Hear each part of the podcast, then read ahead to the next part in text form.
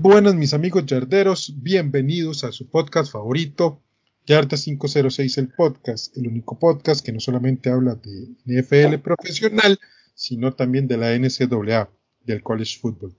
Bueno, ya nosotros estamos en nuestra tercera temporada, definitivamente el tiempo ha pasado muy muy rápido y pues la verdad el caso es que nos sentimos muy contentos, muy muy agradecidos por todas las cosas que hemos hecho y este, este año que pasó, la verdad el caso es que, lo vuelvo a repetir, cuando empezamos con este proyecto realmente nunca creímos que íbamos a llegar tan, tan, tan lejos.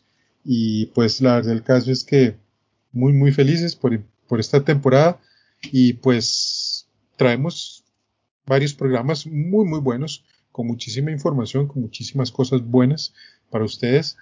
Y antes de empezar con todo lo que vamos a hablar hoy en este podcast, Quiero presentar a mi compañero y amigo en este viaje, el señor Albert Murillo Ávila desde Campo 5. Don Albert, ¿cómo está? ¿Cómo va todo? Hola gato y a todos nuestros escuchas, bienvenidos una vez más a esta nueva temporada de lo que es Yarda 506, el podcast. Estamos muy contentos de seguir compartiendo con ustedes todo lo que tiene que ver los datos de la NFL y del college football y espero que esto solo sea el inicio de varios años, Dios quiera que así sea, de varios años de poderlos acompañar en hablando de este hermoso deporte que es el fútbol americano. Sí, sí, ojalá que sean muchos, muchos años y que más bien crezcamos en proyectillos que tenemos por ahí. Eh, me presento, yo soy Walter el Gato Muriuper, el amigo y compañero de ustedes en este viaje también. Y de igual forma, así como dice Albert, con muchas ganas de que, de que este proyecto pues siga, siga creciendo porque definitivamente disfrutamos mucho, mucho, mucho de lo que hacemos. Y bueno, Albert, hoy, así como, como en esta temporada hicimos eh, lo del NCAA, pues ahora vamos a hacer un poco de NFL y vamos a hablar un poquito de historia. Eh, una, una, una, una, yo tenía en Yarda, este, una, una columna donde hablábamos de ciertos temas, de varios temas, y me gustaba este, principalmente hablar de historia. Hablamos de los monstruos de Midway, que fue el equipo de 1985, que fue una planadora, básicamente. Esa defensa fue intratable. De hecho, como dato curioso, ese fue el primer Super Bowl que disputaron los Patriotas, que lo perdieron estrepitosamente también, pero bueno ese equipo era inganable, definitivamente. Ese, no había un equipo que le pudiera ganar. Definitivamente era demasiado bueno. Y pues hablamos de ciertas cosas y entre ellos pues hablamos de la historia, Albert. Yo creo que es, es bonito hablar de, de, de, que lo de este deporte tiene, o sea, no es, no es solamente NFL, no es solamente Super Bowl, no es solamente Tom Brady o Peyton Manning recientemente que llegó al Salón de la Fama, o, ciertas cosas, rivalidades, pues que si bien es cierto, nos han atraído en la era, en la época actual, en la época contemporánea, pues siempre eh, podemos hablar de, una historia eh, de la NFL o, de la, del, del, fútbol como tal, ¿verdad? Porque si hablamos de esto, Albert, realmente eh, el fútbol no nace como un deporte profesional, sino realmente nace como un deporte que nació en, los, en, las, en las universidades, ¿cierto? Sí, verdaderamente, este, bueno, para ir adelantando un poco, el, fútbol americano nace, como lo acaba de decir Gato, nace de, lo que son las universidades. Eh, al principio, el, fútbol llega, llega a Canadá, verdaderamente el término, bueno, lo que, como podríamos decir el rugby, verdaderamente, porque el fútbol americano es un, es un hijo del rugby. Eh, llega, obviamente ustedes saben que el rugby nace en Inglaterra y por la estrecha relación que tiene Canadá con Inglaterra, porque verdaderamente la corona inglesa cubre todo lo que es el, país de la hoja de maple. Entonces los canadienses empiezan a practicar con el rugby y los estados y universidades que estaban cerca de Canadá que obviamente siempre Canadá y Estados Unidos ha tenido una relación muy estrecha, y fue algo así como, mae, que, este, que es esa vara que están jugando. Ah, mae, se le conoce como rugby o se le conoce como fútbol. Ah, mira, nosotros queremos practicarlo también.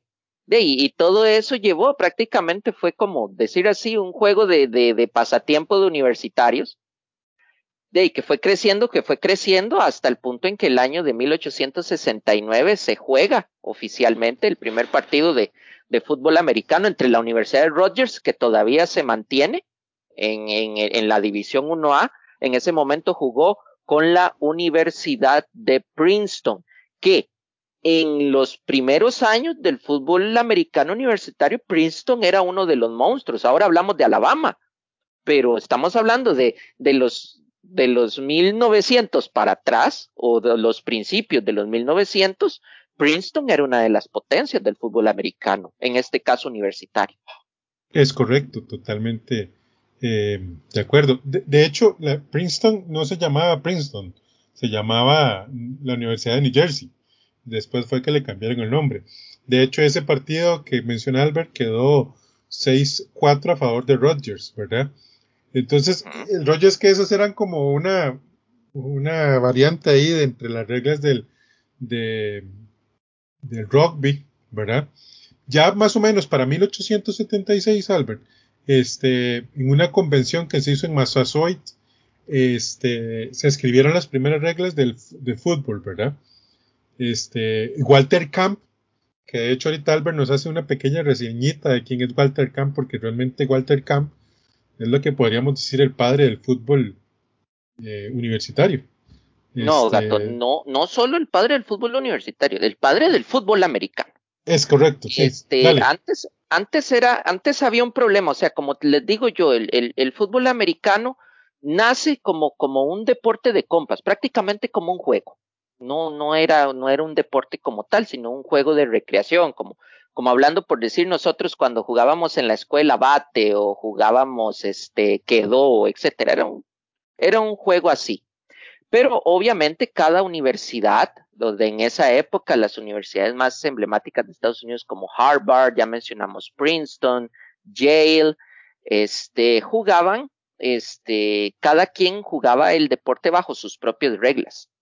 Es Walter Camp que llega un momento y el Walter Camp, este, él empezó a jugar fútbol americano en Yale y luego fue prácticamente el entrenador o jugador de Yale y fue el que paró un momento todo y digo, y dijo, no, esto hay que eh, generalizarlo, ¿verdad? O sea, que se juegue lo mismo en Harvard, que se juegue lo mismo en Yale, que se juegue lo mismo en Princeton y en las otras universidades que quieran jugar. Entonces ahí es donde ya Walter Camp desarrolla el primer libro y el primer reglamento del fútbol americano como tal. Es correcto. Y hay que, hay que, a ver, hay una cosa muy importante, Albert. El fútbol como tal nace en el noreste de Estados Unidos totalmente. O sea, estamos bien, estamos hablando de las regiones de este, ¿cómo se llama? Nueva York, estamos hablando de las regiones de Michigan, Ohio. Michigan, Ohio.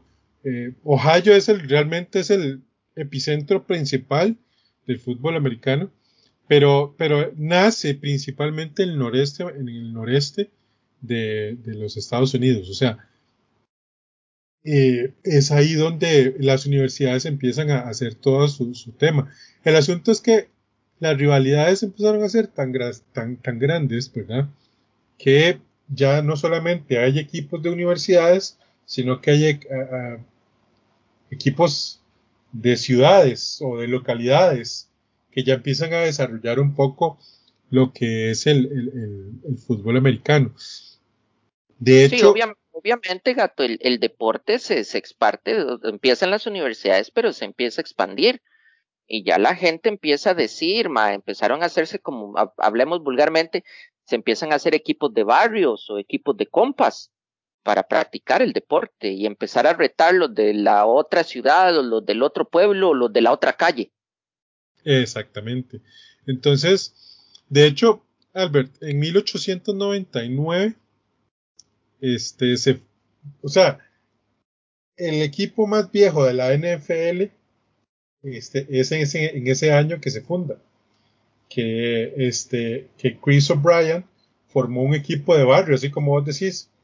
que al principio se llamaba el Morgan Athletic Club, ¿ok?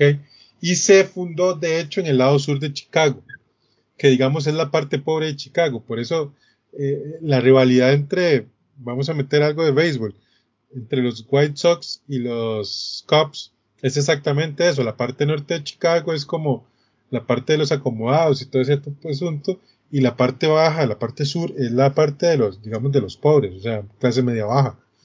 Entonces, ese equipo fue mutando, este, pasó a, conocerse como The Normals, después Racine Cardinals, en honor a una calle de Chicago, y después pasaron a ser los Chicago Cardinals, ¿verdad? Este, después ellos se trasladan a San Luis, eh, a San Luis y a, Phoenix. De hecho, fueron los San Luis Cardinals, los Phoenix Cardinals, y por último, ya en 1994, es donde terminan en, Arizona. Pero digamos, la franquicia como tal eh, nace en Chicago y va mutando, pero este, digamos que es conocido como la, la, la organización más activa del fútbol americano. Sí, por lo eh, menos a nivel profesional es el más. correcto, sí. El, nivel profesional, a nivel de, de esos equipos de barrio que empiezan a surgir, porque surgieron N cantidad de equipos de barrio. ¿eh? Este. Sí, gato, no nos vayamos muy largo, tal vez me voy a adelantar, pero seamos francos. Los Green Bay Packers es un equipo de barrio con plata. Totalmente. Pero de hecho, ahorita, ahorita hablamos de ellos, porque hay una historia muy interesante porque mucho de lo que hoy son los Packers se lo deben al, al vecino del frente, a los odiados rivales de los Chicago Bears, porque si no hubiera sido George Halas, eh, muy probablemente no hubieran llegado a ser lo que hoy son. Este, en 1900 se conoce ya, digamos, lo que es el primer dueño de equipo, porque al principio, como dice Albert, eran solamente gente que se organizaban ahí a jugar y, entre ellos se, compraban este, sus propios equipos y tal, eh, pero ninguno de ellos era como, una organización fuerte. Este, y ahora sí ya empieza a, aparecer el primer dueño, que fue William Temple, que se hizo cargo de los Duquesne Country and Athletic Group. Tenían nombres muy particulares esta gente, ¿verdad? Este, a ver, y ya para 1904, digamos que Ohio, por eso les decíamos a ustedes que Ohio es una de las, de las ciudades más importantes en el fútbol americano, este, es cuando empieza a tener siete equipos profesionales y, empiezan a jugar una liga profesional como tal. Entonces, este, ahí sale la, la idea de una liga donde se ponen los salarios, este, y, y por ahí va en todo caso, ese primer intento en 1904 fracasó, Albert. Eh, fue un desastre. No lograron organizarse lo suficientemente bien. Pero digamos que ese fue como el primer eh, intento. Ahora bien, exactamente. Aquí es donde llega una, una, una, estrella muy importante, Albert. Y creo que vos también tenés ahí bastante que hablarnos de él. Que fue un tal Jim Thorpe, que es lo que vendría a ser el padre tal vez no de la NFL, pero sí del deporte como deporte profesional como tal, ¿cierto? Sí, exactamente. Este Jim, Jim Thorpe es prácticamente el que pone las bases verdaderamente de, de lo que es practicar el fútbol como un, como lo acabas de mencionar, como un deporte profesional. Hace un rato hablamos de Walter Camp, que Walter Camp era el padre, fue el padre del fútbol americano y también el padre del college football. Y en su contraparte podemos encontrar a Jim Thorpe haciendo la función, ya que él era un, como podemos ver este, un poco en su biografía, él inclusive era un atleta, ganó medalla de oro en los Juegos Olímpicos de 1912 en Estocolmo, y él era alguien muy activo y encontró en el fútbol americano un potencial verdaderamente para practicarlo profesionalmente y que se desarrollara profesionalmente. Correcto, sí. Eh, de hecho, digamos, ah, hay algo muy importante. El Salón de la Fama está en Canton, Ohio. Y hay una razón particular por eso. Canton, Ohio tuvo uno de los equipos más dominantes al principio de la liga. Este, Canton, mm, de hecho, básicamente masacraba a los demás equipos, ¿verdad? Entonces, este, uh, y jugaba eh, eh, Jim Thorpe, ¿verdad? Y jugaba un tal Calac con Joe Cullion y ellos formaron un, un poderoso equipo. Ahora, hay que recordar que al principio del fútbol americano prácticamente todo era correr. Casi, o sea, lanzar el pase era casi que no, para nada, ¿verdad? No, en esa este época el fútbol americano era, estaba muy emparejado todavía con el rugby. Sí, Walter Camp sí había puesto dentro del, del, del máximo aporte donde se diferenció del, del fútbol americano el rugby, con Walter Camp fue dentro de las reglas fue lo que es hacer el emparrillado en el campo. Sí, y hacerlo sí, de los primeros y dieces. Ahí era donde se diferenciaba. Si vos ves un partido de rugby, el partido de rugby es un partido muy, muy, muy caótico, porque es como, es como estar jugando una especie de soccer, pero con, con la mano. Y obviamente el rugby tiene sus reglamentos, pero es una acción muy fluida. En cambio vino Walter Camp como que le quiso poner, vio el caos de, eh, de ese tipo de deporte y le puso un orden. Puso le como puso una pausa. Un orden. Entonces ya eso generaba jugadas, ya eso se abre la oportunidad para, para generar jugadas, para manejar el tiempo y para manejar el campo de una forma en que el, espectador se sienta más cómodo para disfrutar el deporte y los jugadores también. Al ser un deporte de contacto y muy desgastante se necesitan esos cambios de ritmo para que el jugador pueda aguantar el ritmo, porque si no sería un desastre. Es correcto, sí señor. Y de hecho 1919 es un año importante porque ahí es donde se forman el famoso equipo de los Green Bay Packers por Eric Curly Lambeau y George Calhoun. Este, de hecho, el jefe de Lambeau en la India Packing Company, por eso les se llama en los Packers, porque eh, como era la Indian Packing Company, el, el, carajo este le puso los nombres a, le puso ese nombre al equipo porque esa gente les proporcionó 500 dólares para el equipamiento. Este, y además les prestó como una cancha que ellos tenían ahí, un campo donde ellos podían practicar. Eh, de hecho, esa, esa temporada los Green Bay Packers quedaron 10, 10, 10-1. 10-1, sí. Sí, algo, algo para agregar también y, y como para hacerlo un poco más, más, un idioma más simple, eh, los Green Bay Packers eran el equipo de la compañía. Correcto. Por decirlo sí. así. Era el equipo de la compañía, porque igual eh, se llamaban los empacadores, obviamente refiriéndose a la compañía, y todos los que jugaban eran empleados de la compañía. Exactamente. Todos esos eran por ahí. Este, ya para 1920, Albert, hay un problema, ¿verdad? Este, hay tres problemas básicamente en el fútbol americano. Uno que es el aumento dramático de los salarios, o sea, los equipos con tal de tener a los mejores, ¿verdad? Eh, empezaron una espiral de, altos precios y, y, cada año era más fuerte y eso provocaba un segundo problema, era que los jugadores saltaban de un equipo a otro, ahí a donde les pagaran más, donde pagaran más ellos se iban. Y este, y otra cosa que pues también pasaba, que como el fútbol, como el fútbol americano se jugaba en las universidades, pues también este, se utilizaban a jugadores de fútbol de universitarios que todavía estaban inscritos en la escuela, ¿verdad? Entonces eso es lo que provoca este, toda una revolución tal. Entonces ahí es donde ellos deciden reunirse y organizarse. Este, y de hecho de esa reunión fue donde nació, por ejemplo, o sea, no se llamó NFL al principio, se llamó la American Professional Football Conference, o sea, la APFC. Este, estaban los Canton Bulldogs, los Akron Pros, los Cleveland Indians, los Dayton Triangles, este, por ahí va el asunto.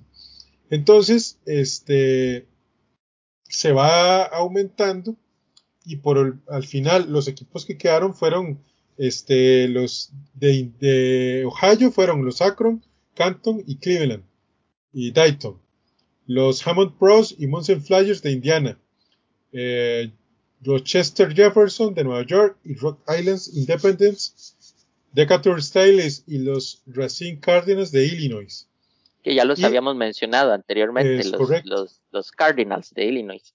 Recordando que el nombre de Cardinal viene de una calle, ¿verdad? Retomando esa situación. No se referían exactamente al pajarito. No, no, no, no. Era una calle de ahí. Y este, y ahí es donde el presidente, o sea, eligen a un presidente y es a Jim Thorpe. ¿Ok? Y Stanley Kofod fue elegido vicepresidente. Ahora, otra cosa, se ahí es donde empiezan a crearse lo que hoy conocemos como franquicias. ¿Ok? Se les cobró una tarifa de membresía de 100 dólares por un equipo. ¿Ok? Y se empezó a organizar todo el asunto de los y Nadie la pagó. y nadie la pagó. todo el asunto de los pagos, todo el asunto de, de, de, organización. Exactamente. Digamos que la, la organización no fuese. Dime. Sí, ya se empieza a organizar un campeonato más profesional como tal, ¿verdad? Ya hay como que tratan de unificar criterios. Exacto, exacto, exacto. Entonces por ahí empiezan a este, organizarse. Ahora bien, otra cosa, Albert, en ese tiempo no se jugaban playoffs. Eh, quedaba campeón el que quedaba de primero, como, como en el soccer actualmente, digamos, en la liga inglesa. El que quedó de primero, lo que pasa es que ahí no era por puntos, sino era por ganados. El que ganó más era el campeón, punto.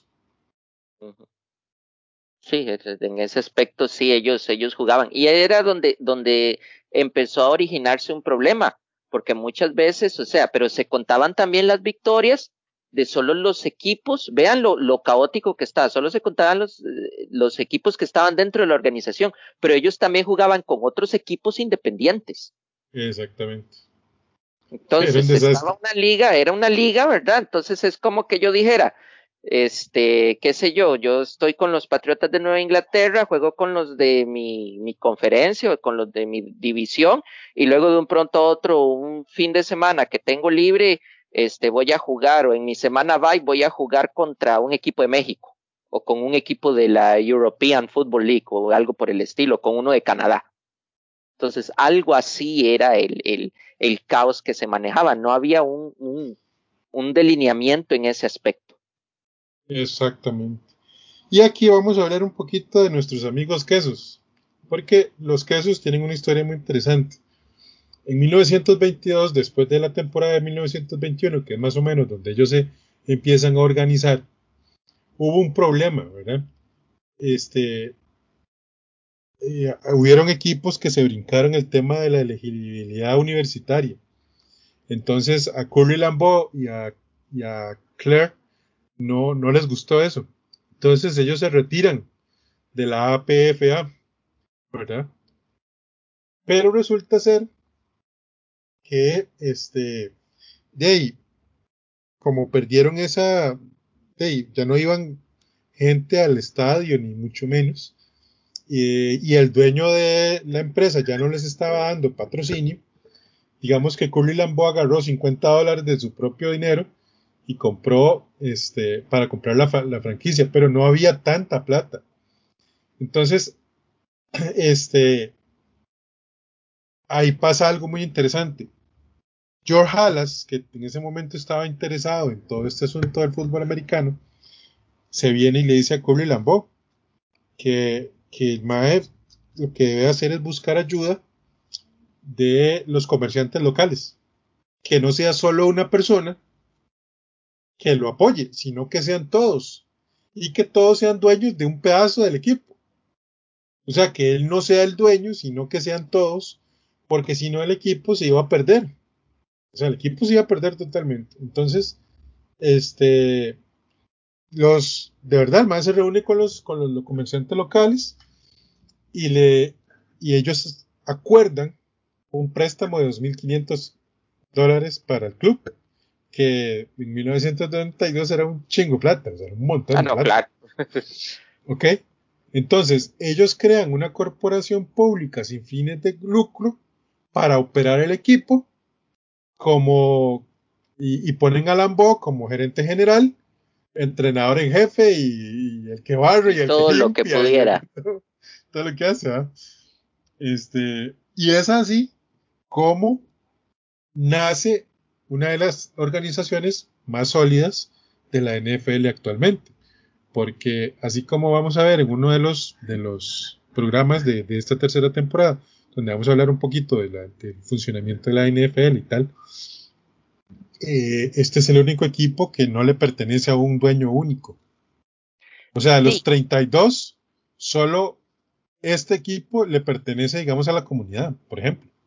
Sí, sí, gato, si, si nos podemos aislar un poco más delgado, man, es una cooperativa. Es correcto. Entonces todos son dueños de, todos son dueños del equipo. Exactamente. Ellos son dueños, la localidad de, de Green Bay, que es una localidad pequeñita, este, es un pueblo prácticamente. Es un pueblo allá en Wisconsin. Ellos, todos, el pueblo es dueño del equipo. Por eso el equipo no se puede ir de ahí, no se puede mover. Y eso, poniéndole un poquito de actualidad, es lo que muchas veces complica que jugadores que brillan en Green Bay a veces se queden en Green Bay. Porque es un pueblo. Más, es que es un pueblo. O sea, ahí, ahí no hay nada más que una venta de hamburguesas, una hora así, o sea, es como, no es una ciudad, no es una metrópolis, o sea, es como, es como hablar de Campo 5, una hora así. ¡Ay, huevón! pero, pero, sí, sí, no, verdaderamente sí, es un pueblo rural, o sea, ahí no, no, ahí en, en, Green Bay solo están los Packers y punto, ¿verdad? Exacto. Y entonces eso es lo que hace ahí, entonces haciéndole aquí un, eh, pues hablando de este equipo que realmente pues como organización es muy, muy, muy importante para la NFL. Y de hecho, ese mismo año, en 1922, los Chicago Staleys se convierten en los Chicago Bears.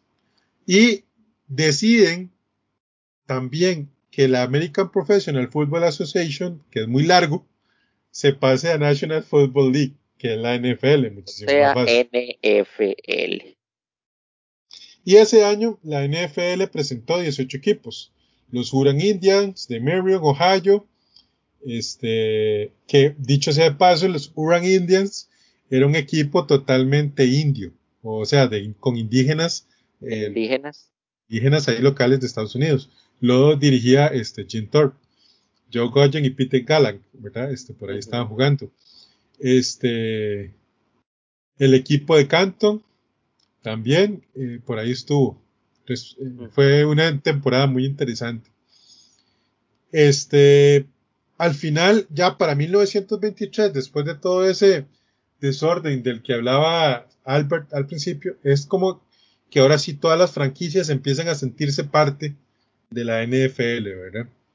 Este, hay una cuestión muy curiosa porque eh, usted sabe que George Halas fue jugador, entrenador, dueño, eh, aguatero.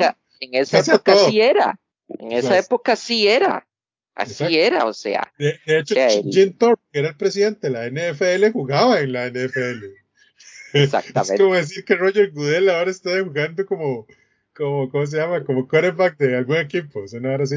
Exactamente. Entonces, ese, ese, en un partido de 1923, eh, Jim Thorpe perdió el balón y George Halas recogió el balón porque George Halas era defensivo y lo devolvió 98 yardas para un touchdown, que es un récord que se mantuvo hasta 1972, ¿verdad? O sea, eh, este, y otra vez en ese mismo año Canton obtuvo su segunda temporada invicta consecutiva, ¿verdad? O sea, era un equipo muy organizado, muy bueno y que realmente este, le daba durísimo a los demás. es que en, en, en, Ohio, prácticamente en Ohio es el, el, estado donde florece y como pueden ver, florece el fútbol americano, la cuna del fútbol americano. Por eso es que, que equipos como los, los Cleveland Browns y en cierta medida una rayita más abajo, los, los Bengals están tan arraigados en, el, en lo que es el estado, ¿verdad? Como en, hablando a nivel profesional. Porque Vos y yo sabemos que el amor del Estado son los Ohio State Buckeyes. Eso no se lo puedes quitar. Pero, pero eh, hay un tema que es muy particular, Albert, y es, y es eso que vos decís, o sea, el, el Estado ama sus equipos de fútbol, los ama. O sea, eh, son parte de su, de su ADN. Mucha gente, eh, pues digamos aquí en Latinoamérica particularmente, mucha gente bromea con respecto a los, a los Browns, principalmente, que tuvieron una racha de hondísima de años, de años de perder, y la gente no entendía cómo era posible que la gente estuviera todavía en los estadios llenos y con un fervor increíble apoyando al equipo, aunque era un equipo super ultra perdedor. Y es que aquí es donde está esto, o sea, es histórico, esto es histórico. Ohio tenía, de hecho ahorita hablamos de un, del Peyton Manning de esa época, que jugó para los Cleveland Browns de esa época. O sea, era el Peyton Manning de esa época, era un, era un carajo que, bueno, ahorita hablamos de él, pero, pero era impresionante lo que hacía. Entonces, por eso es que, digamos, los Ohio State eh, Buckeyes son tan arraigados en el estado. Por eso es que aman. Por eso, cuando, los, cuando Baltimore llega a quitarles el, el, equipo, el, la ciudad como tal, la ciudad de Cleveland, como ciudad, presentan un recurso y dicen, ok, se llevan el equipo, pero no se pueden llevar el nombre. El ni nombre los se queda. trofeos, ni los logros, ni la historia, ni nada. Nada, nada. No podían llevarse nada. Porque en ese caso, hoy los Ravens no serían los Ravens, serían los, los, Browns de, Baltimore. Pero la ciudadanía de Cleveland interpuso ante, ante, o sea, eso fue una cuestión penal. O sea, fueron a los, a los juzgados y pidieron que nada se puedan llevar de la ciudad. O sea, cero. Se pueden llevar el equipo si querían. Nada más. Pero pelado, sin nada.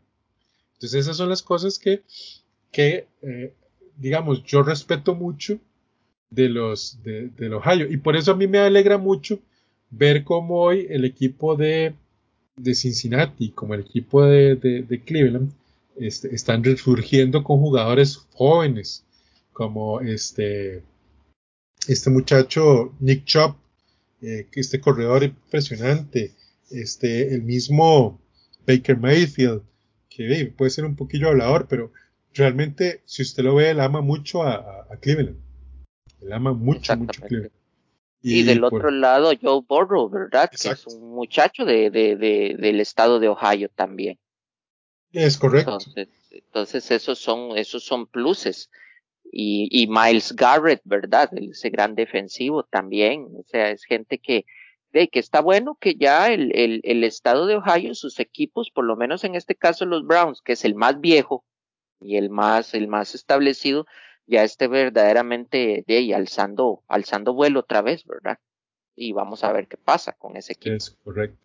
Ya para 1933, Albert, la NFL, este, que había seguido mucho tiempo las reglas del fútbol universitario, realiza alguna serie de cambios significativos. Aquí es donde ciertas cosas se parten. Después, tal vez, Albert, podríamos hacer un especial de, de las leves diferencias que hay entre ciertas reglas de la NFL con respecto a la NCAA, este, para desarrollar sus, La NFL empieza a, hacer ya ahora sí un negocio como tal, ¿ok? Y se empiezan a, dar innovaciones eh, para, para poder ir haciéndolo más emocionante, ¿verdad? Y Halas se le ocurre para ese tiempo hacer dos divisiones y que ya para 1993, ahora sí, los que lleguen con un mejor récord se van a enfrentar. ¿Ok? Se van a enfrentar. En la final. En la final, exactamente, en la final de la NFL.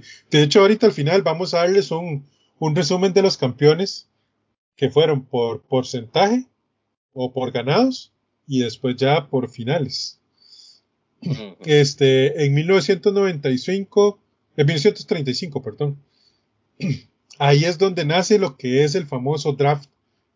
¿Cierto, don Albert? Sí, ahí es donde se adopta para empezar en el 1936. Sí, porque como, como se dijo, ¿verdad? Este, yo creo que fue igual, devolviéndonos al, al, legado de Jim Thorpe, él en una parte, cuando estaban ordenando el deporte, él llegó y dijo, no, ya ningún jugador universitario puede jugar eh, aquí. Ya tienen que haber salido de la universidad para que ustedes puedan jugar este, con un equipo. Entonces, de ahí se pone la, la, la primera prohibición y luego después, ya como mencionó Gato, en 1935 ya se organiza lo que es el draft para equilibrar, ¿verdad? Y que todo ese talento que saliera de las universidades, repartirlo equitativamente dentro de los equipos de, que formaban parte de la NFL, que eso sí se ha seguido dando hasta en la actualidad. Exactamente. Y de hecho ahí es donde nace el hecho de que se, de que se escoja a la inversa.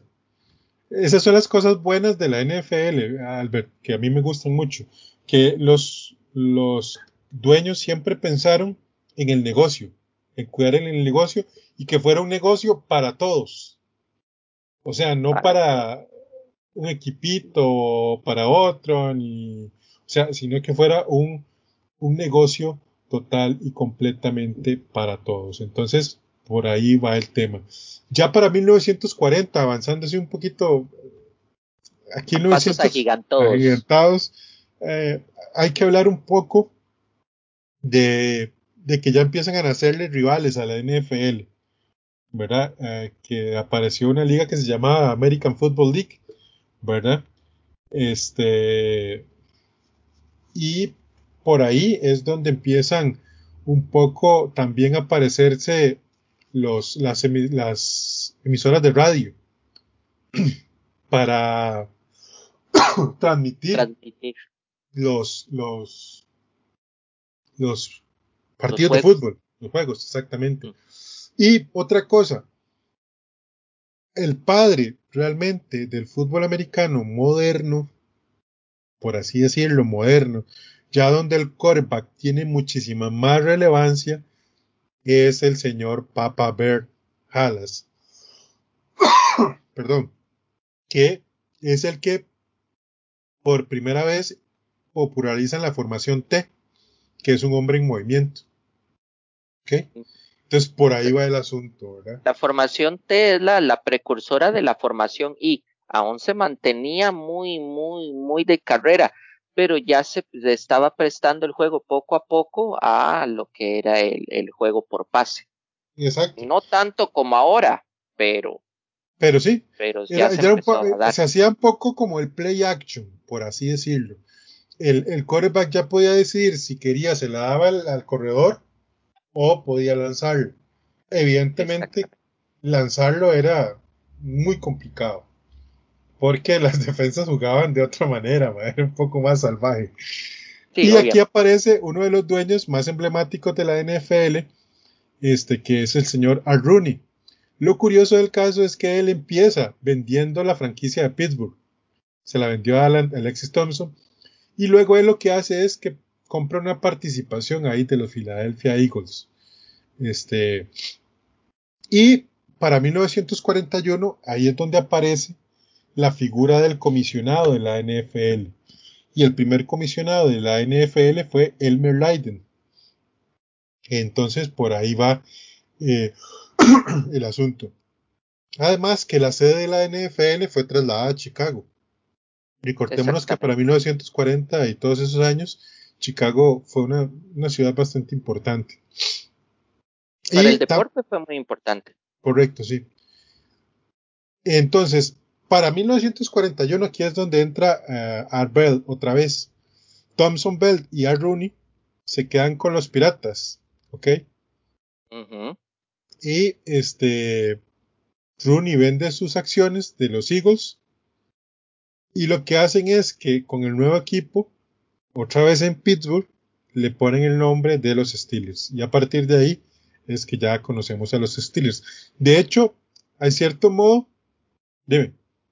No, para meterte un poco la, cuchara. Al principio o en esos años, el fútbol americano se empieza a expandir, entonces empiezan, gato, a jugar en estadios de béisbol ya la gente quería ir a ver los juegos y todo de ahí, había que monetizar los juegos y empezaron a, jugar en los estadios de béisbol, que obviamente ya sabemos que para esa época el, béisbol era, iba por la mitad de la historia. Era un deporte ya más que asentado en Estados Unidos. Entonces, el béisbol tenía ya una gran red de infraestructura montada. Entonces empiezan a nacer equipos de fútbol americano con los nombres de los equipos que jugaban en los mismos estadios. Entonces, en su época hubo, antes de que nacieran los Steelers, eran los Piratas, utilizando el mismo nombre de los Piratas de béisbol de Pittsburgh. Y si nos movemos, hubo una época en que hubo un equipo que se llamaban los Yankees, de Nueva York de fútbol americano que jugaban en el Yankee Stadium. De hecho, los gigantes dame toquecito, eso era lo que iba a decir. De todos esos, el remanente más fehaciente son los gigantes de Nueva York. Porque los gigantes de Nueva York en fútbol americano nacen en esa época en que jugaban fútbol americano en el estadio de los gigantes de Nueva, York.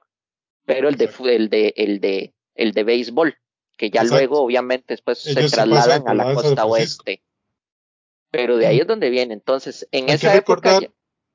También que hubo un equipo que se llamaba los Dodgers de fútbol americano. Porque o sea, estaban los Dodgers de Brooklyn. Recordar que mucha gente, digamos, los equipos, voy a meter la cuchara con el béisbol, los Dodgers, los gigantes, emigran de Nueva York por la hegemonía que tenían los Yankees. No podían competir como los Yankees. Era tan fuerte el asunto con los Yankees que no podían, no lo lograban. Entonces, los gigantes se mudan a la costa oeste y los Dodgers también se mudan a la costa oeste. Entonces, por ahí va el tema. Pero sí, o sea, hubieron, este, por ejemplo, eh, en Cleveland hubo un equipo que se llamaba Los Indios. Sí. Por los Indios de Cleveland. Que hecho sea de paso, este año le cambiaron los nombres. Dios mío, yo no, sé qué vamos a llegar. Guardians. Ahora son los, el año que viene van a ser los Guardians. Los Guardians, no sé qué pasa ya en este momento. Entonces sí. Deporte, no de política. Entonces sí, por ahí, por ahí va el asunto. Ahora, una cosa muy importante, Albert, en 1941 es donde se da el primer juego de NF, de, de playoff, por así decirlo, porque los Bears y los Packers terminaron empatados en el campeonato de la División Oeste. Entonces ahí es donde ellos juegan su primer este, juego de otra divisional para llegar a la final. Y los Bears le ganan a los Packers 34-14 y, este, y después en la final eh, derrotan a los Giants 37-9. Hay que recordar que para esa fecha, por eso ahí es de donde nace la rivalidad de los Bears contra los, Packers. En esos años se daban durísimo. Y aún así, gato, este, de, al ocurrir eso, vieron que fue rentable. Sí, claro. No, en vez de, de, poner una final, vamos a hacer que vamos a poner y, y meterle los playoffs para darle más, más picantito, ¿verdad? Porque era jugar la temporada, luego el primero contra primero y murió. Pero quiero con ese partido entre Bears y Packers que, oh, mira, se pone bonita la vara. Sí, sí, sí.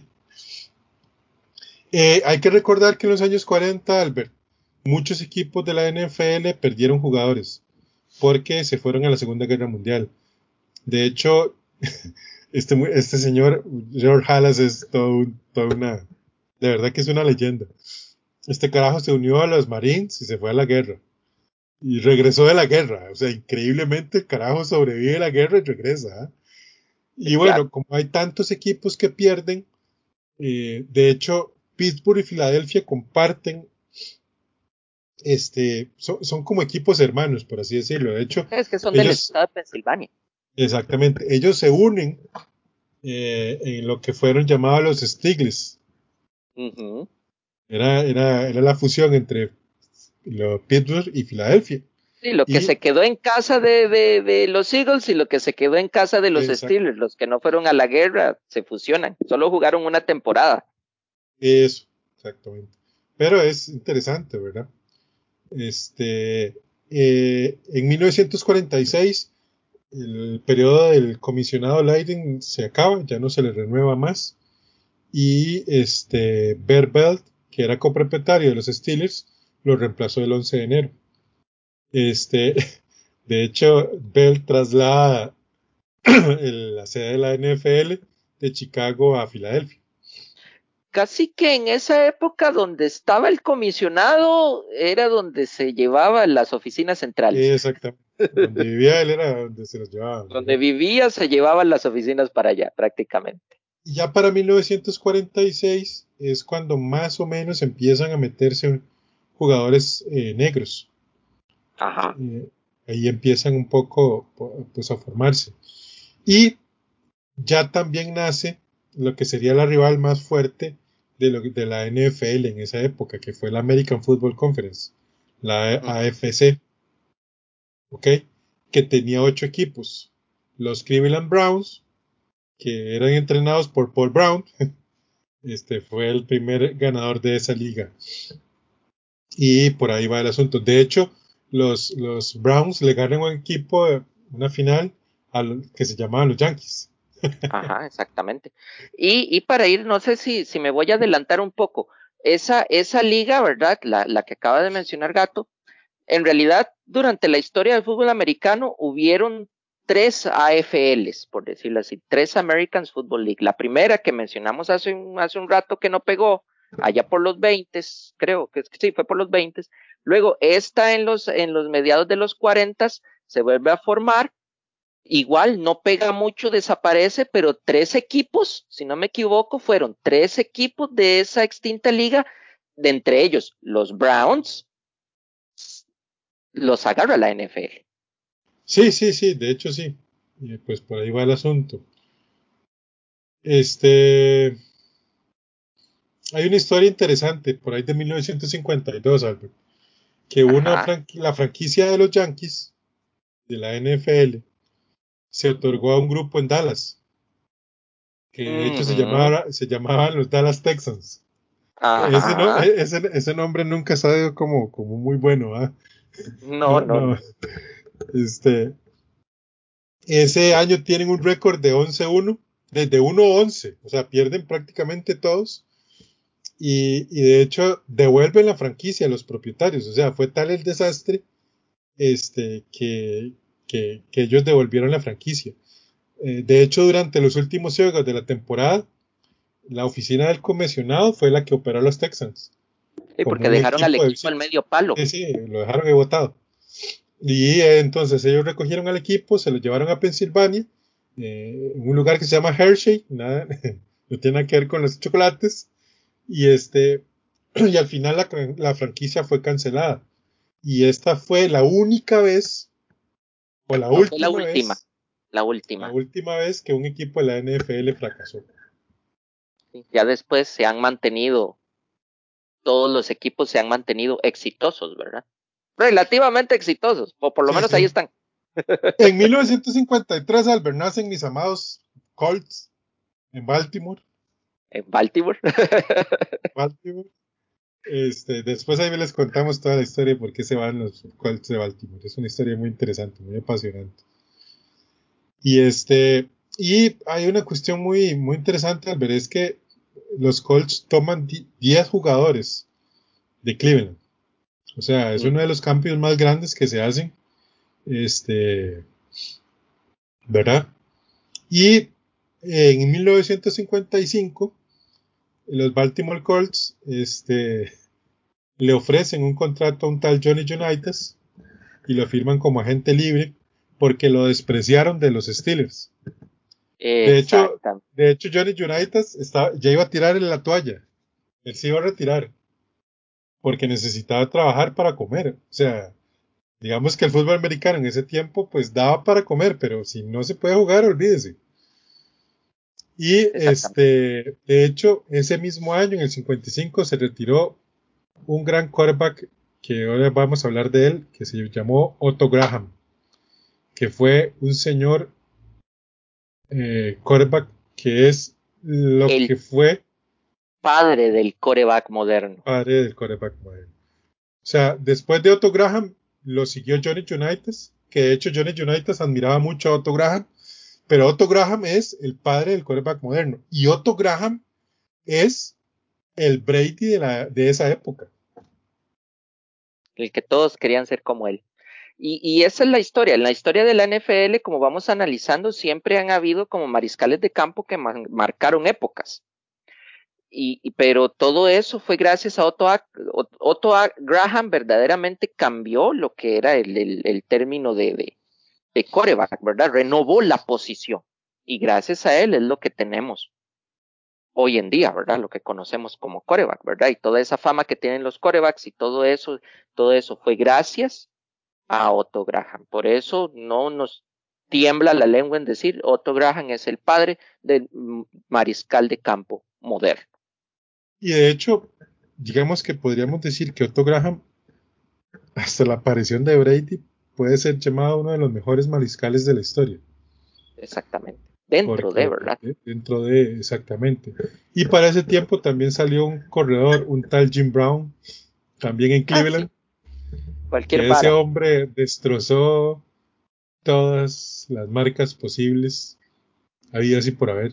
Es que, gato, los Browns de esa época son los, fueron los, los patriotas de, de hace unos, unos años. O sea, fue, fue el, el, el, equipo dinastía de esa época. Es más, puedo atreverme a decir que los Cleveland Browns son el primer equipo considerado de, de acuñar el término dinastía. Sí, acuérdense que los de Browns. Que se acuñara el, el término. Eh, aparecieron, o sea, en 10 años consecutivos en las finales de campeonato. Y ganaron 9, creo. Solo uno 9, perdieron. Sí. Solo uno perdieron. O sea, una cosa impresionante. En 1958, Albert, también se juega, y, y es uno de los partidos tal vez eh, más importantes eh, que hay, que es el, que de hecho es llamado el juego más grande jamás jugado que es en 1958, búsquelo en YouTube. Eh, entre los Yankees, entre los, entre los, entre Giants. los Giants y, y los entre Browns. Los, los, Browns. Se jugó en el Yankee Stadium el 28 de diciembre.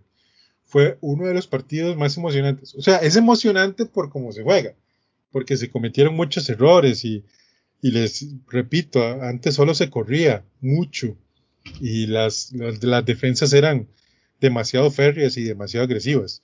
Pero fue un, o sea, un partido emocionante.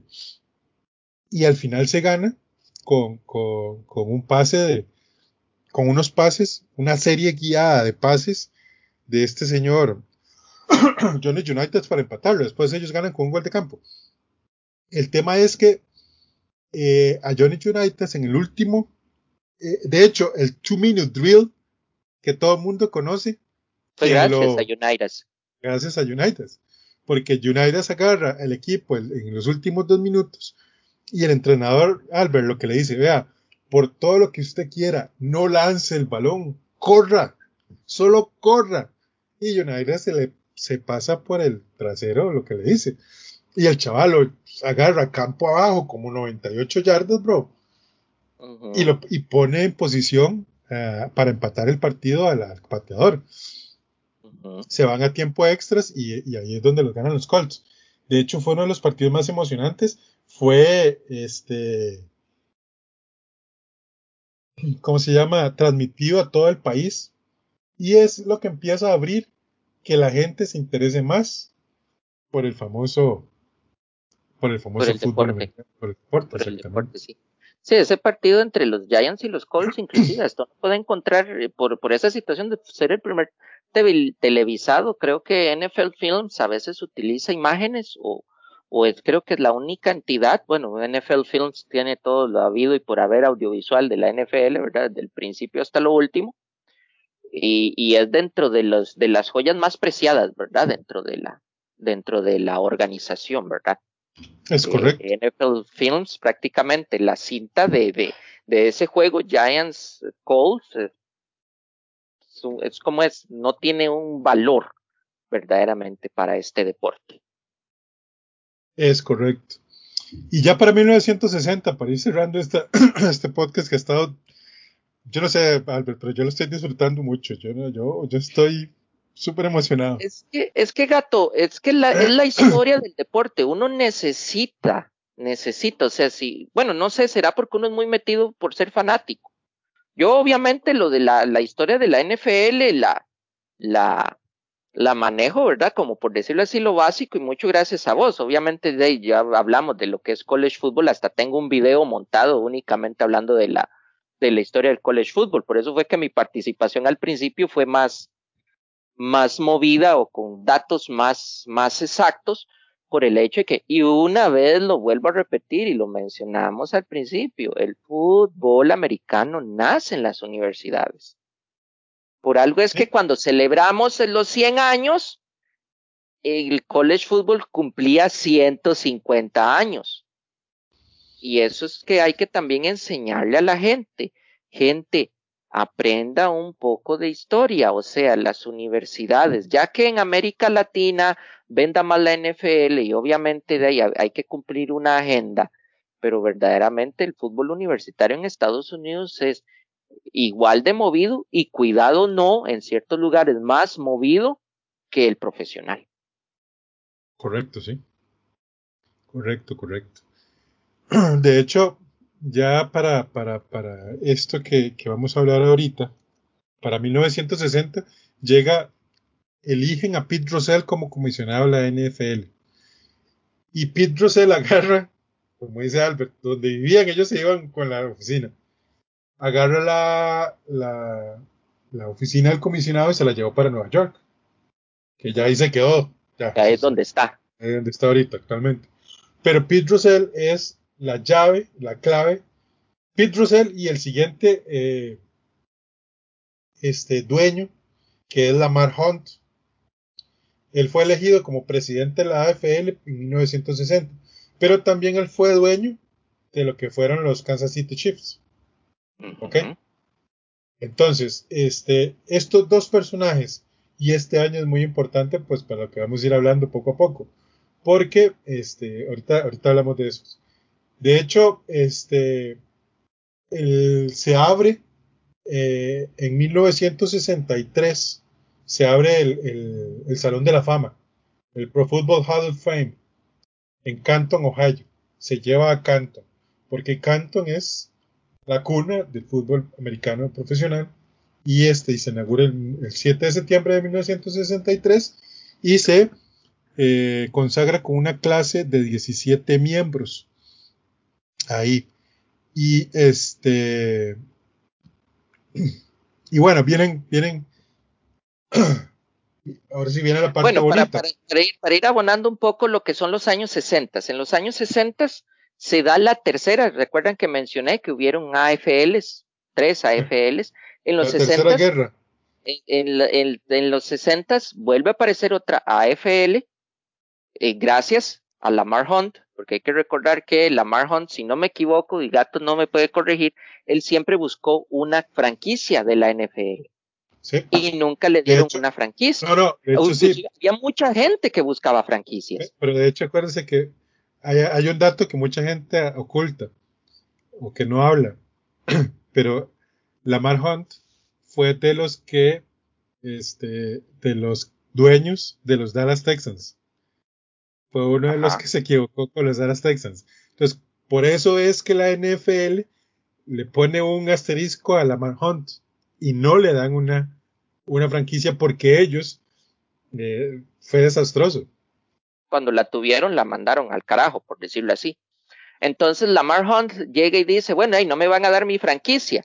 Bueno, entonces voy a reunir al otro montón de gente que no tenían franquicias, que, que, no les daban franquicias, y hicimos nuestra propia liga, nuestra propia, en otra vez ahí la AFL. Pegando, tal vez fue por la época y todo en que esa AFL sí empezó a volar.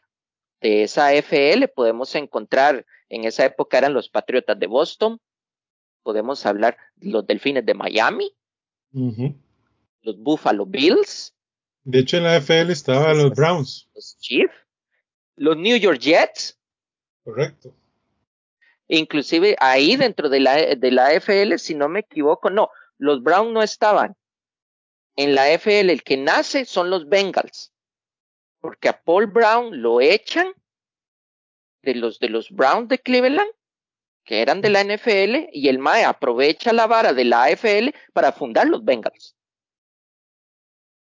Sí, y ahí es donde los Bengals nacen en la AFL, no en la NFL. Correcto. Y este, de hecho, hay una guerra básicamente, o sea, hay que ser, o sea, hay una guerra entre la AFL y la NFL, tanto por firmar selecciones eh, en el draft, todo este tema, y, pero definitivamente había algo que, que, que la NFL era muy fuerte. De hecho, Albert, en 1966, la CBS firmó por 2 millones de dólares este, las finales de los Juegos de 1966 y 1967. O sea, por cada juego. Estamos hablando de que en 1966 2 millones de dólares era mucha plata. y recordar que algo que, que, sigue siendo muy bueno y es que John Mara, que era el dueño de los eh, Giants, creo. De los Giants, John Mara llega y dice, ok, los acuerdos televisivos se van a negociar como liga, no como equipos. Se negocian como liga. Y de esto vamos a repartir equitativamente un 80% a todos los equipos para que todos tengan la misma cantidad para gastar. ¿Verdad? Entonces, este, por ahí va el asunto. Eh, y es Albert también en 1966 donde empiezan reuniones secretas entre Lamar Hunt y Pete Russell. Ellos empiezan a hablar, empiezan a reunirse por ahí, porque Russell y Lamar Hunt querían ya dejar la guerra y hacer el negocio juntos. Hacer el negocio, sí, porque verdaderamente de ahí se estaban repartiendo las ganancias. Igual, si, nos remontamos a los 60, hubieron eh, jugadores de la NFL que tal vez drafteaba un equipo de la NFL y un equipo de la AFL se lo quitaba. Exactamente. Se lo llevaba, le llegaban y le ofrecían más y se lo llevaba. y, hubo mucha, mucha competencia. Se quitaban y se mandaban jugadores y, se llevaban su, su ley, digamos, su competencia. Exactamente. Pete tiene esa visión, va y busca a Lamar Hunt, que es el presidente de la FL, y le dice, man, dejémonos de estas carajadas, busquemos cómo eh, hacemos todo eso. Y aquí nace otra cosa muy importante. Las franquicias pasan a ser de la NFL. O sea, las franquicias son de la NFL. El dueño las administra como quiere, pero las decisiones las toma la NFL. O sea, no es así como que simple, sencillamente. Entonces, este, ellos llegan a un acuerdo que es este combinar la liga con 24 equipos que se incrementaría a 26 en 1968 y en 28, en 1970. ¿Okay? Todas las franquicias serían retenidas y ninguna se podría transferir. ¿Ok? Se jugaría un campeonato mundial, por así decirlo, de la AFL y la NFL a partir de enero de 1967 y celebrar un draft combinado a partir de 1967 también. Eso, eso gato del, del término, porque bueno, tal vez lo, hablaremos en el otro programa, pero para que la gente entienda, yo creo que eso de serie mundial o, final mundial es el último remanente de la influencia del béisbol, dentro del deporte del fútbol americano. Ya como por decirlo así, en, los 60 ya, ya el fútbol americano verdaderamente toma la identidad que tiene hoy de una liga poderosa, no subyagada o no competidora, de las otras, sino que tenía su, su propia, desarrolla su propia identidad. Y para ir abonando un poco, eso en, en los sesentas esa unión fue gradual. Ya como para parar un poco lo de quitarnos jugadores y mandarnos jugadores, eh, ya entonces los equipos, los, las dos ligas escogen un draft combinado para evitar ya ese, ese, ese desastre, ¿verdad? Que era el robo de talento que era muy, muy descarado. Ya se hace un draft combinado, ya ese fue el primer paso, ya después obviamente se jugaban, ya después inventaron de por qué no agarramos al campeón de ustedes contra el campeón de nosotros, creo que sí fue tres años, las tres primeras series mundiales, entre comillas, para ya luego concretarse la fusión como tal de la, Exactamente. De, la NFL. Y ya para terminar, al ver este, este gran resumen, la verdad, el caso es que ha sido un resumen muy, muy tuanis. Yo insisto, yo he disfrutado este, este programa como, como nada. Eh, vamos, a abrir, vamos a hablarles de los campeones. Si quieres, vos te, te mandás con las de 1900. Empezá, empezá vos, este gato, bueno, para ver. Yo voy a hablar desde 1920 a 1932. El campeón de los 1920 fue los Akron Pros, con un récord de 8 ganados y 0 perdidos. el campeón de 1921 fue los Chicago Staleys, que después se fueron a llamar los Chicago Bears, que ganaron con un récord acumulado de 9 ganados, 1 perdido. Eh, los Canton Bulldogs quedaron campeones en 1922 y 1923. Los Cleveland Bulldogs quedaron campeones en 1924. Los Chicago Cardinals en 1925 los Frankfurt Yellow Jackets en 1926, los New York Giants en 1927. En 1928 el Providence Steamroller quedaron campeones con un récord de 8-1. Quiero, quiero meter la cuchara gato un momentito para enseñarles también a, nuestros, a nuestros escuchas, ¿verdad? Volviendo a retomar un poco lo de los New York Giants. Eh, prácticamente los, los, New York Giants, eh, dentro de sus staff de cocheos, tuvimos a un tal eh, este, Tom Landry y a un tal Vince Lombardi, ¿verdad? Prácticamente, bueno, no, ahí no, no, obviamente no lo estoy tomando en cuenta de 1927, pero más para acá creo que eso fueron 40 o 50, ellos formaron parte, ¿verdad? Que prácticamente son head coaches históricos, ¿verdad? De, de, de lo que es este deporte. Es correcto. una acotación para que vean. Ellos no salieron de la nada, ¿verdad? Sino que vienen de un lugar y estuvieron en un mismo equipo. Exactamente. En 1929, en 1930 y 1931, los Green Bay Packers quedaron campeones, o sea, fueron los primeros tricampeones eh, de la liga. Y en 1932 los Chicago Bears acabaron con esa hegemonía. Exactamente. Luego ya para 1933 tenemos ya los Chicago Bears, si no me equivoco es el ah no es el segundo de Chicago Bears como como tal, ¿verdad? Luego pero ya ahí se enfrentaban los ganadores de las conferencias. Ya en esta época del 33 al 69 ya es cuando tenemos finales como tales, ¿verdad?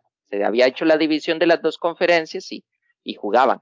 Entonces ahí tenemos a los Chicago Birds, es en el 33, en el 34, este son los New York Giants, podríamos decir la primera, es irónico porque esta rivalidad no le han sacado más el jugo, porque en el 33 los Chicago Birds le ganan a los Giants y en el 34 los Giants le ganan a los Birds. Luego aquí aparece algo, algo así, 1935, los Lions de Detroit quedan campeones de la, de la, de la NFL. Luego en el 36 vienen los Green Bay Packers.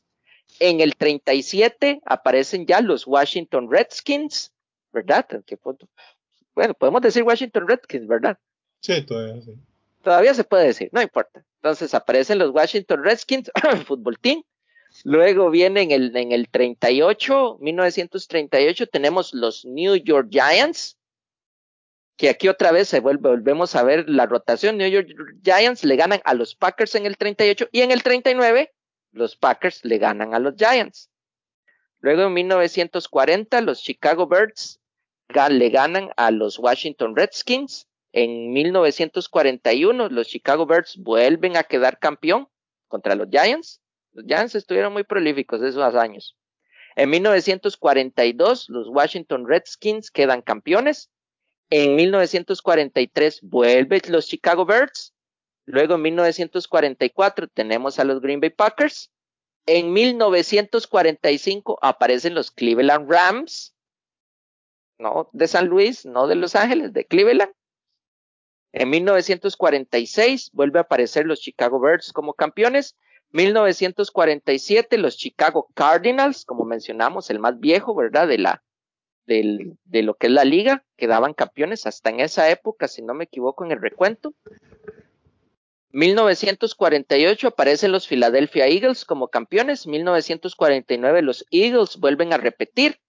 En 1950 aparecen los Cleveland Browns como campeones. 1951 los Rams, que eran de Cleveland, ahora están en Los Ángeles y quedan campeones en el 51.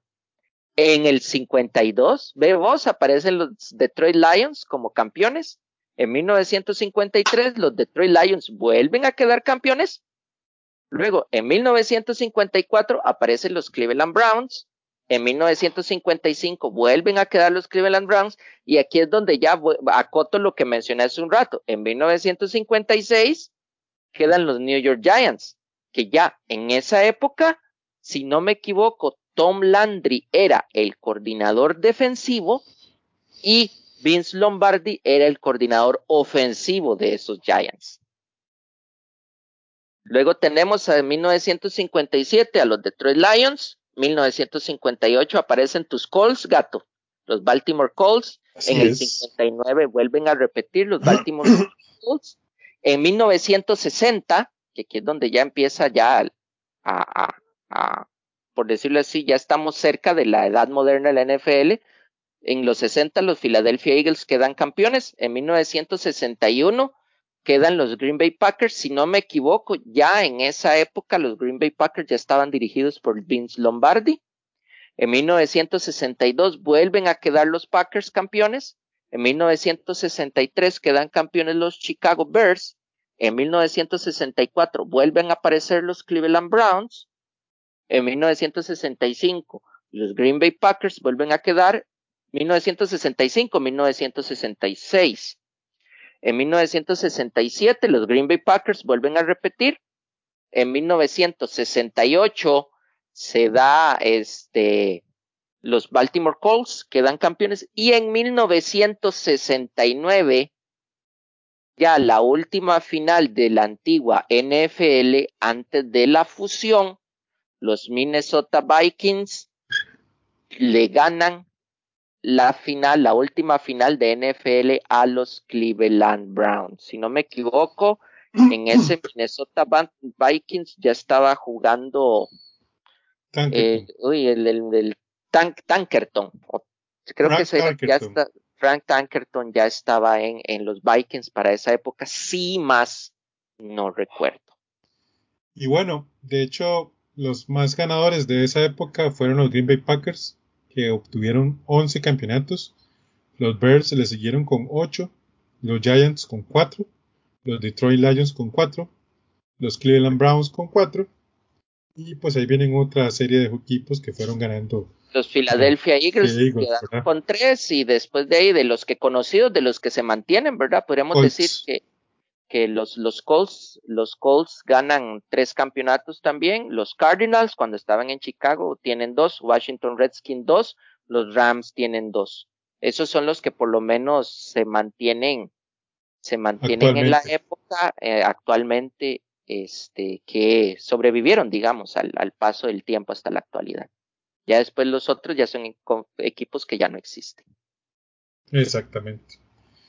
Y bueno, este sería un breve resumen así rápido. Ha pasado el tiempo rapidísimo, ya llevamos casi una hora y 15 minutos de estar hablando y creíamos que iba a ser un poco más pequeño, pero es que yo no sé ustedes, pero disfrutamos mucho, muchísimo hablar de la NFL, de, de esta historia que es muy rica. Y de hecho fuimos a velocidad rapidísimo, hay muchos datos que se quedan ahí traspapelados y que nos encantaría conversar, pero en otra ocasión ahí estaríamos sacándolos y hablando. hablar de los sesentas nos hubiéramos llevado, bueno, por lo menos uno, dos horas en solo esa década, porque esa década fue muy trascendental para el deporte. O sea, es que en los sesentas nace la, la edad moderna de la NFL. O sea, la, la NFL actual nace en los, en los 60. Es correcto. Y, y, es eso, o sea, y vuelvo al tema, es muy rico hablar de esto, de, de todo ese bagaje que quedan. De hecho, no hemos hablado ni siquiera de sistemas ofensivos y defensivos, no hemos hablado de defensas, no hemos hablado de los, de los entrenadores, así como, como ahorita hablaba Albert. Hay mucho que se queda por ahí y que pues nos encantaría hablar con ellos, pero probablemente más adelante, en otros equipos, en otros... En otros programas, como lo que estaba mencionando, o sea, no mucha gente, gato, no mucha gente maneja que Tom Landry y, y Vince Lombardi estuvieron bajo un mismo techo. Exacto, exacto. Bueno, este, esperamos que ustedes hayan disfrutado tanto como nosotros disfrutamos de hacer este podcast. Albert, unas palabras de cierre. No, verdaderamente es muy bonito hablar de la historia y recordar, recordar la historia. Eh, una recomendación, no recuerdo cuál era el nombre de en español, este, de una película que creo que se basa, obviamente es en ficción, pero se basa en hechos reales, una que había hecho este actor, este George Clooney. En inglés le pusieron los Leatherheads, los cabezas de cuero. En español, obviamente, le pusieron otro nombre. Eh, si tienen alguna oportunidad de verla, los Leatherheads, si no me equivoco, el, el equipo, porque es como te digo yo, es ficción, pero basado en hechos reales, se basa en los Bulldogs de Canton nada más que le ponen los Bulldogs de otro lado, los Bulldogs de Zulu o los Bulldogs de, de, de Hulu. Pero ahí es que en esa película narra el, el inicio, los, los primeros pasos del, del, fútbol americano profesional, digamos, como que agarra hechos reales y lo monta en una película ficticia, pero es una base muy importante de todo esto, de, que, de lo que habíamos hablado, más que todo el fútbol americano de los, de los 20 a 40. Excelente. Hay que verla. Y bueno, eh, de mi parte, muchísimas gracias. De parte de todo el staff que está incluido en este, en este podcast, muchísimas gracias eh, por estarnos escuchando. Esta es una serie de ocho podcasts especiales que representan la tercera temporada de Yard 506, el podcast. Muy agradecidos con ustedes por escucharnos. Recuerden seguirnos en nuestras redes sociales, Yard 506, en Facebook, en Facebook e Instagram y eh, Yard 506 TV en este, en Twitter. De nuestra parte, muchísimas gracias. Chau.